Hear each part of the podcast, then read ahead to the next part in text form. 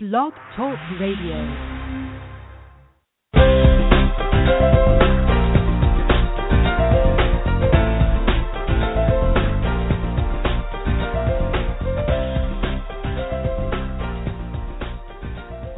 Credit Talk Radio with Jeannie Kelly from the Kelly Group. ReadyForGoodCredit.com. Jeannie is a credit coach who you might have seen on the Today Show, Jerry Willis, Fox Business News, Lisa Orr's, or her writing blogs on Huffington Post, Credit.com, MasterCard, MyFICO, and others. Jeannie is also the author of the 90-Day Credit Challenge. The reason Jeannie has this show is to help you get all of your answers about credit. If you have a credit question, then you are in the right place. This program will start out with the latest questions Jeannie has received, and the questions might be the same that you have been wanting to know. So sit back, grab a cup of coffee, and enjoy.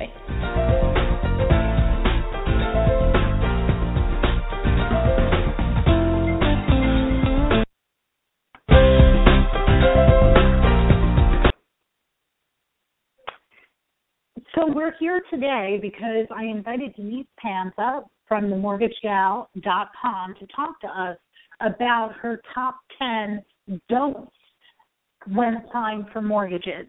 And it's really important to review these things, hopefully before you go out house shopping, but if you're doing that right now, it's never too late. So I just want to welcome Denise Panza. Denise? Oh. Denise? I'm here. Jeannie, can you hear me? Thank you so much for having me. I appreciate this. I can hear you. Absolutely. Happy to have you again. So, Denise, we figured we'll go over your top 10 don'ts when you're applying for a mortgage. So what's your number one don't when you're in the mortgage process? Okay, here we go. Let's not change jobs.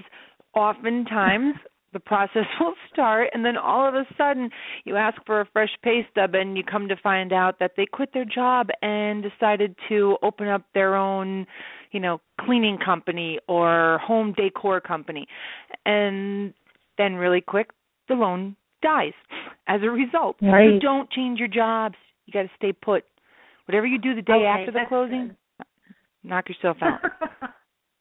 That's right. Okay, and then, because we're going to do top 10, and obviously my show, I always try to make these shows within 15 minutes, like give as much information as we can in a quick little snip. So what's your second?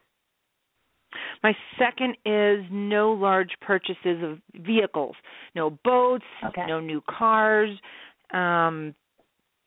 basically just a new car, a boat, any kind of, motorcycle. It's not necessary. We don't need to do that right now. We need to wait until the loan process is completed. And I'll say on the credit side, when I see that, I cringe because if it goes on the credit report as a new trade line, new account, that means, or they had to apply for this car loan and get a new inquiry, that dips their score down. So as far as credit goes, it's very important to definitely not be applying for any new loans before the major purchase of a home loan. Absolutely. Not a good thing. And so what would be your third? Yeah. What would be your third? So let's not use the credit cards anymore. I think that people, they get excited. They're about to buy a house. They go to HomeGoods. They just run all over town, Home Depot. This is like weeks before they're even taking ownership, but they're getting excited. I get it. And they're just making purchases. And then, on the credit side, what happens to your credit cards when you go shopping? It's a twofold. Right, exactly. You know. What's going to happen? Scores definitely are going to drop as a result because you're going to be maxed out on your credit. Right. Yeah. You definitely don't want the new accounts. Again, same thing as that with the auto loans. You don't want any new credit cards for that 10% savings on the furniture to, put in the home beforehand. So don't be doing that. And, don't be, if anything, you want to lower those credit card balances. And, Denise, even today, because I'm always talking about what am I asked about recently. Today I was asked, why, if every single month people pay their credit cards in full, it's still showing a balance on the credit report. And the reason why that happens is it's always showing the last statement balance.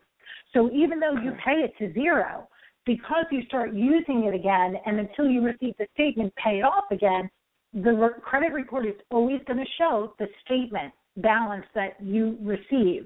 So it will never show that zero. So it's important, if you're house shopping and that is how you pay your credit cards, to pay them to the zero and then stop using them, and, you know, for the few months before, and be using the debit card, because you really want to show those low balances. Oh, my God. I wish all my clients would do that. That's huge. That's totally huge. It is huge. Well, that's why they're listening to the show. This way they will know what to do before seeing Denise Panza. Exactly. What's your fourth tip? All right. Okay, so, and people do this all the time, too. So you have this money set aside for your closing costs, and then I think folks just, I think they are just hoping that their closing costs will not be the number that we discussed from day one. So they think that they can dip in a little bit, take care of this, take care of that, and then at the end of the day, when we are getting closer to the closing, everyone's, you know, going crazy, wondering where we're going to find these last-minute dollars, and it just you just can't. You have to leave the money for the house aside for the house. I know it's so difficult. Right. I mean, I'm sure it is, especially when you're a first-time home buyer and this is your first house. Yeah. You're so excited and you're like, oh, my gosh, I can't wait to decorate it. I can't wait to paint. And then there's sales, and then Raymore and Flanagan, you have to buy on President's Day. Denise, I have to take this credit card out or I'm not going to get this discount. Right. You know what? Knock yourself out. Go buy your furniture, even though I told you not to. And if you don't get to close on your new home, then I hope you can figure out a game plan for that new furniture. It's crazy. Yeah. And people do not listen. I guess they're just, you know, they're dreamers, wishful thinking. But, I mean, today it's just you can't play around. Right, you can't. No, and you definitely have to have that money aside. And you know what? It'd be great if you had extra because, you know, owning a home, you should have a little bit of a nest egg there. So now what's your fifth tip? So don't omit debts or liabilities from your loan application. And that could be something as little as, you know, some folks just leave out the fact that they pay child support. Maybe because just, I don't know, for whatever reason, they just don't choose to put it. Maybe they pay cash or whatnot, but it always comes back to bite you. You know, you'll need a divorce decree, and then all of a sudden the underwriter sees that there's child support being paid, and now all of a sudden the income to debt ratios are out of whack. Other debts, I mean, there really isn't any other major debt. Again, something that might be related to a divorce decree, alimony, or child support are really the bigger issues that people fail to leave out. And it's not a question that you're going to be like, hey, Mr. Customer, just want to make sure you don't, you know, you checked off you're not married, but you don't have any child support out there, do you? It's not a question you're really going to have. So it's so important that they just disclose it. Overshare. That's all I have to say. That's I just wish clients would just overshare. Well, in the beginning, they would definitely want to be putting everything out there because then it's so easy for you to be giving them the big picture of what they truly can afford and, you know, what they could truly get approved for instead of, you know, oh, this little thing, that little thing. And it all adds up at the end of the day. So who cares, you know, if it seems ridiculous, put it on there and then, you know, you can work your magic with, you know, telling them what they can afford. Correct. If we have all the pieces of the puzzle in the very beginning, it makes for a happy ending. Not every other week learning something new, you know, it's frustrating. Yeah, frustrating. That's perfect. Okay. Absolutely, yeah. And I know you told me 6 and 7 were almost like what we talked about, not buying the new furniture, and 7, not to have new inquiries on the credit report. So we know those, you know, those two tips. We definitely no buying anything, you know, definitely not, whether it's the furniture, whether it's the appliances. We don't want any new credit or no new inquiries. So definitely credit-wise, that's important. No, because what we do, Right, because what a lot of lenders are doing now is they do what's called a soft pull within a couple of days of the closing. And I can't – and a soft pull, what that means is that they – well, you can explain what a soft pull is, but it's almost like pulling your credit report again, and they're going to see if you have any, new inquiries. And if you do, you have to address those. I just had one. I mean, this file, the individual, nice couple, buying their first home, getting ready to close, do the verbal verification of employment. Mrs. Customer doesn't work at her job anymore. She quit. Didn't think to tell me. Okay, so then we fix it. We restructure the loan. We're doing a loan, getting ready to close a second time. Right before the closing, we pull the soft pull. Mr. and Mrs. Customer decided to go buy a new car because her new business was going to require her doing a lot of traveling. Now we're in third try and trying to, make moves and make this work. And it's probably going to come down to them paying off the car that they just purchased 10 days ago. Oh, ridiculous. Now, if they would have shared this with me. Charm, right? Yeah, it better be. It better be. After all that hard work. Yeah. I know. I just think, like you said, I think that people, they don't realize little things like this while they're in the mortgage process. They're just not thinking, oh, I'm getting the mortgage. I shouldn't be getting a new car. I was asked this the other day by a family member. She said, we're looking for houses, but I need a new car because she's pregnant. And it's like, okay, well, what do you want? Do you want to live in the apartment with the baby and have a brand new car? Or do you want a house? So it's just one or the other. And so that's, correct. You just have to have your priorities. So what would be your next tip? All right. Large deposits in the bank account.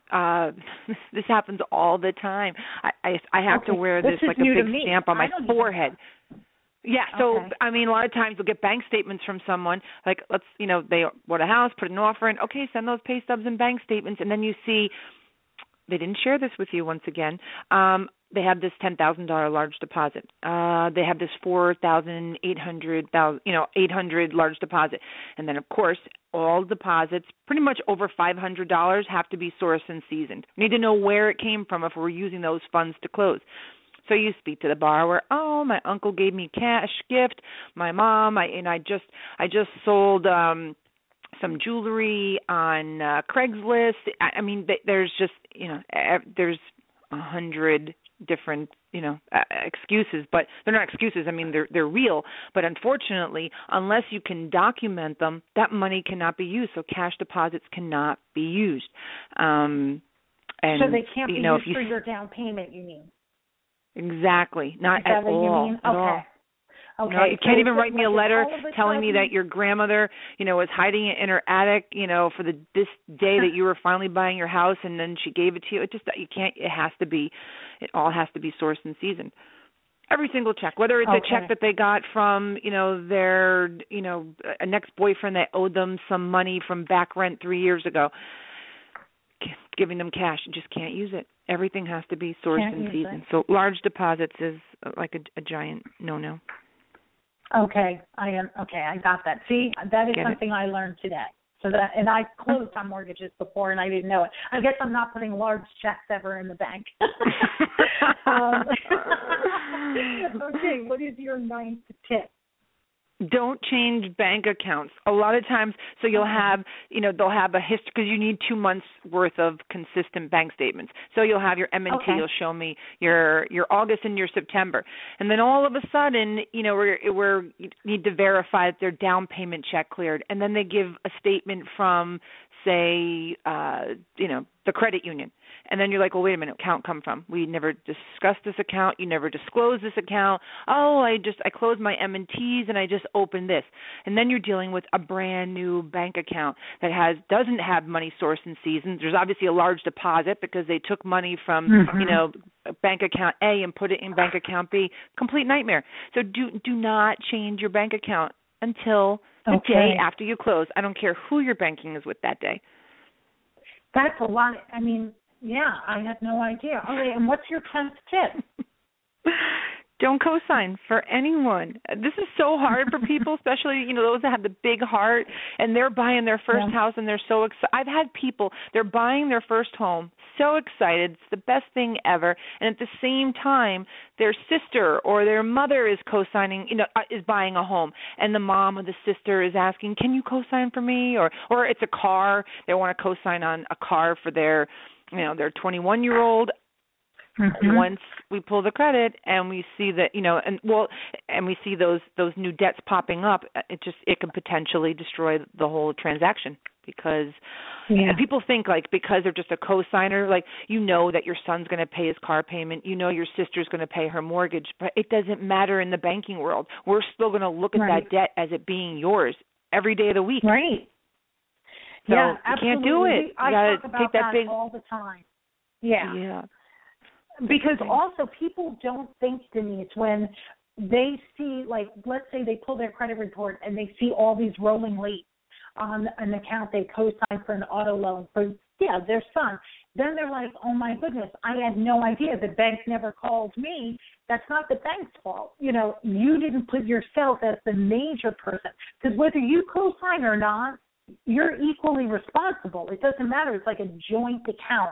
I think that it's almost – instead of cosign, I wish lenders would just say joint, because people seem to know, in my credit world, what I've come across in over 15 years is if I say, do you know what a joint account is, people totally understand that they're both responsible. But when you mention cosign, they don't think they're responsible. That's true. Understand. They think that they're just putting a signature on a piece of paper and that's it, and they're kind of walking away. They don't realize what that entails. It has serious impact on that individual. Yeah. You're right. It should not be considered cosigner. Yeah. That's misleading. It should definitely be you're just as much a borrower as the other person.